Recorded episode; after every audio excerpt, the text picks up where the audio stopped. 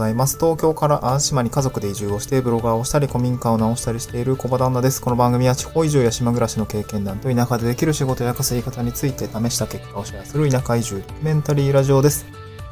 えー、おはようございます。今日はですね、これから地方移住する人がやるべきななつのステップということで、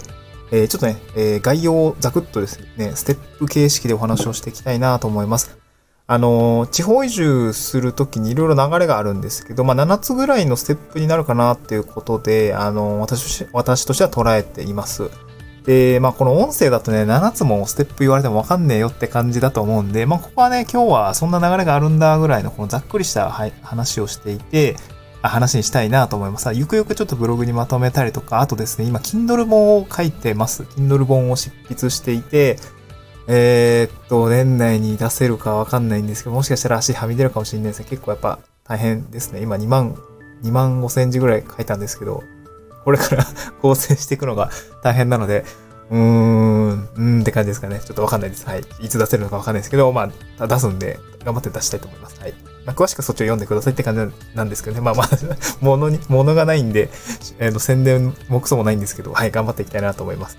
今日ですね、ちょっとななつのステップこういうのがありますってことですね。ポ, ポイントだけ少し、あのー、まあ、ここはこう重要ですよみたいな話をしていきたいなと思います。じゃあ、は、早速ね、入っていきたいなと思うんですけど、ななつのステップですね。先にバーっと言ってしまいますが、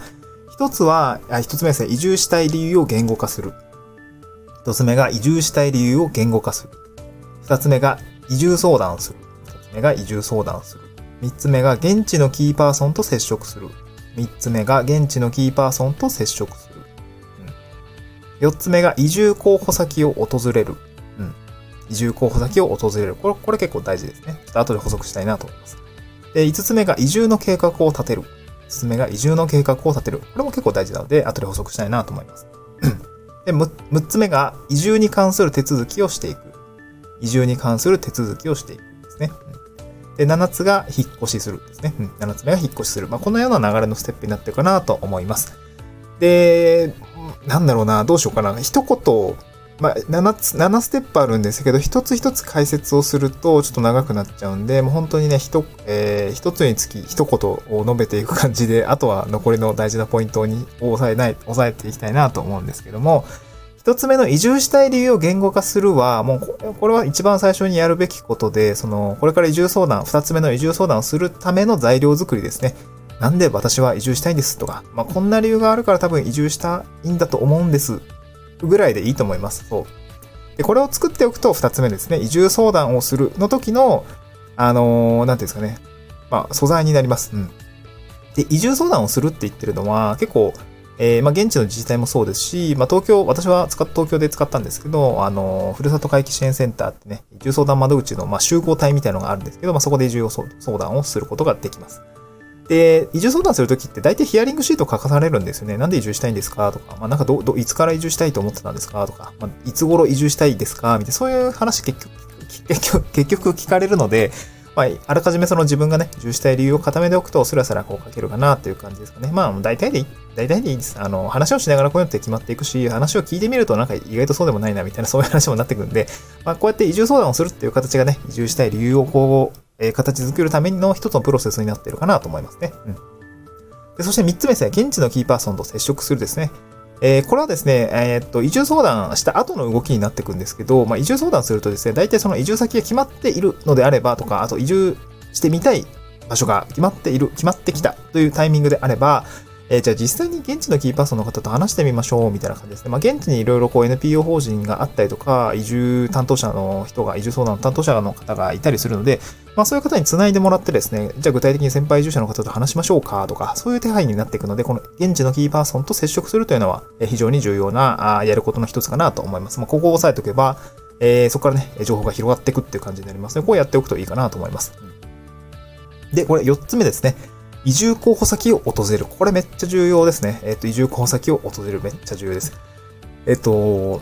移住候補先を訪れることって、これ絶対やらないといけないと思っていて、その、これからね、あの、暮らしをしていく場所を見ずに飛び込むって、め、それほどリスクがあるものはないと思うんですよね。そう。で、行ってみないとわからないことがね、実は多すぎるところもあるんですよね。その、なんだろうな、今 Google Street View とかでもいろいろ見れると思うんですけど、まあ、なんていうんですか、空気感とか、あとね、これ結構、まあ、こっち、うーん、こっちはどうかな、まあまあいろいろあったんですけどね、坂とかね、勾配みたいなところってめちゃくちゃ暮らしに、あのー、直結するんですよね。特にこう、自転車、まあ田舎なので車通勤とかであれば全然問題ないと思うんですけど、とはいっても結構保育園とかってなるべく近くにあるところで自転車で送り迎えできたらいいよねみたいな感覚があると思うんですよね。うん。まあこれ市街地とかもそうです。最初、えー、っと、なんだろう、に段階以上でこう市街地周辺に住むといいですよって話は僕もしていて、今私もそうしてるんですけど、まあそうなった時にこう自転車とかよく使うんですよ。私も今自転車使ってるんですけど、困った時に意外とね、勾配、そう、勾配、坂の勾配って言うんですかね。これ意外とわかんないですよ。車乗って回ってるだけだとやっぱりわかんないし、そう、現地に行って街歩きしてみる。もう歩いてみるっていうのが一番重要ですね。そう。で、坂きついなとかね、結構やっぱ思ったりする場面結構あって、それが毎日通る道だったりとか、絶対に使う道みたいなとこにあると、やっぱ結構うーってなったりするわけですよね。今も私も、家の、ちょっと高台にあるので、眺めはいいんですけど、まあ、坂ね、結構しんどいんですよ。子供を、そう、あの、自転車乗せ、乗せて買い物に行ったりするんですけど、毎回ね、あの、登るときはなんか一回降りて、ははしながら、あの、なんていうの?登ってくるんですけど、まあ、子供はね、いや、お前早く座れよ、みたいな感じで、サドルをボンボンボンボン、あの、叩いてくるんですけど、いや、もうお父さんしんどいねんと。電動アシストついてないんやだと。そういう話をしながら、あのー、登ってはいるんですよね。まあ、なので、こう、移住先に訪れてみないとわからないことがやっぱたくさんあるっていうことですね。なので、えー、大事ですってことですね。うん。で、いつつめ、移住の計画を立てる。これも結構重要です。これもちょっと補足をしておくと、こう、計画をしっかり立てることで、新、あの、失敗する場面が減らせるかなと思います。まあ、小さな失敗も大きな失敗も、まあ、いろいろあるんですけど、そう、なんていうんですかね、失敗というか、いやー、なんか、移住してみて、いや、こんなんじゃなかったんだけどとか、あと、引っ越しの渦中でなんか、やっべ、これ忘れてきたとか、いろいろあったりして、なんかそういうところがやっぱ、細々とした失敗があると思うんです。そういうのをね、あの、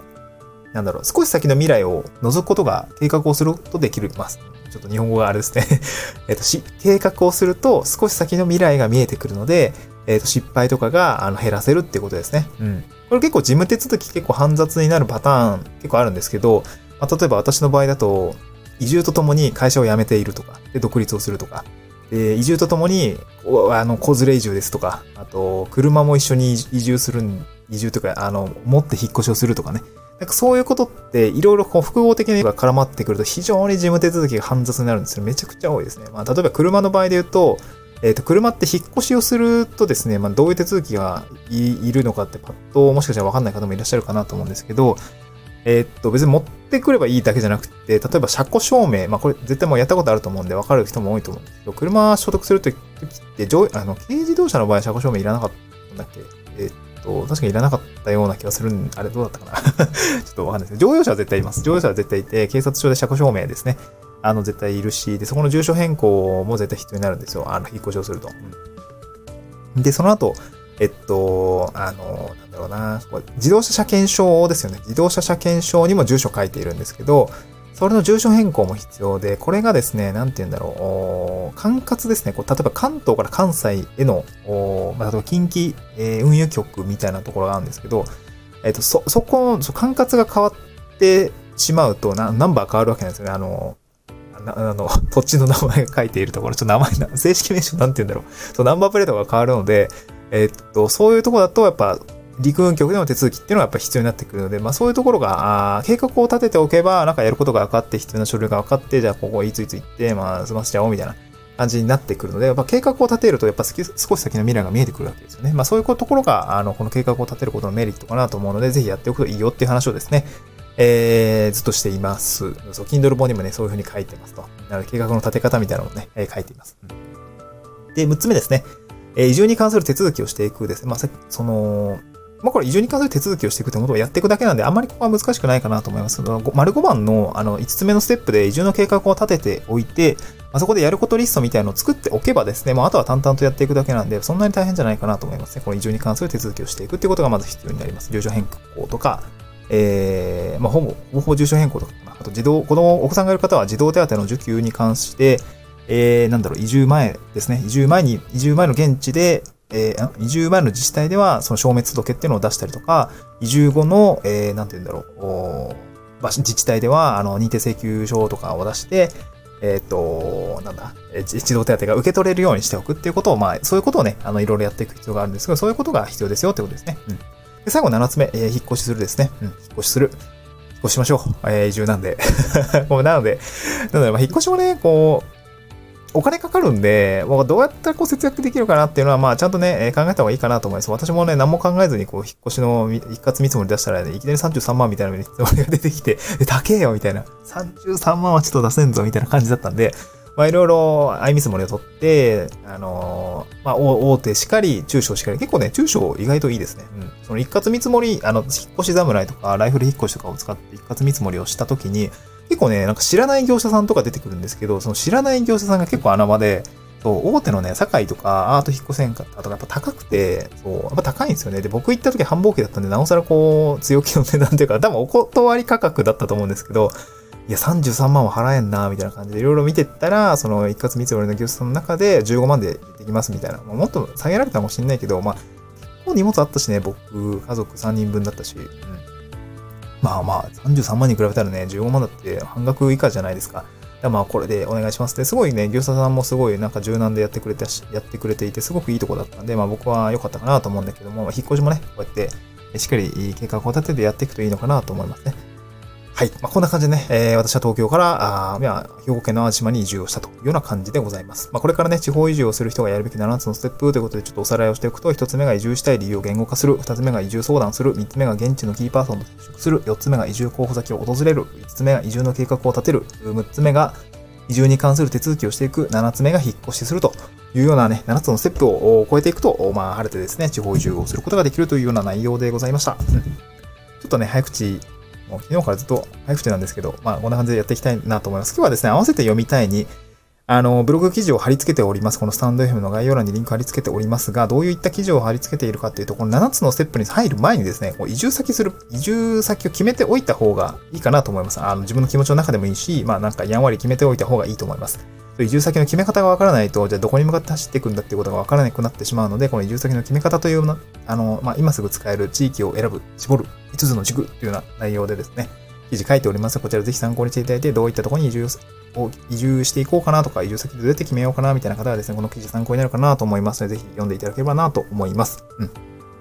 ゃあ、あれですね。えー、っと、告知、はい、スタンド エフ の概要欄に、にですね、ツイッターのリンク貼り付けております。あの、スタンド エフエム もぜひフォローしてください。です。ツイッターも、あの、こんなような話をです、まあ、ひゃくよんじゅうもんじでつぶつぶつぶつぶつぶつぶやきおりますので、ぜひフォローしていただければ幸いです。あの、なんかダメになる話とか、えー、なんだろうな、移住のノウハウとか、まあ、失敗談とか、あとは、えー、移住した、移住して終わりじゃないんでね、移住した先でどうやって生活を立て、生計立てているのかとか、仕事の話をですね、えー、まあ、今後はね、増やしていきたいなと思ってますので、ぜひ参考にしていただければなと思います。また次回の収録でお会いしましょう。バイバーイ。Thank you.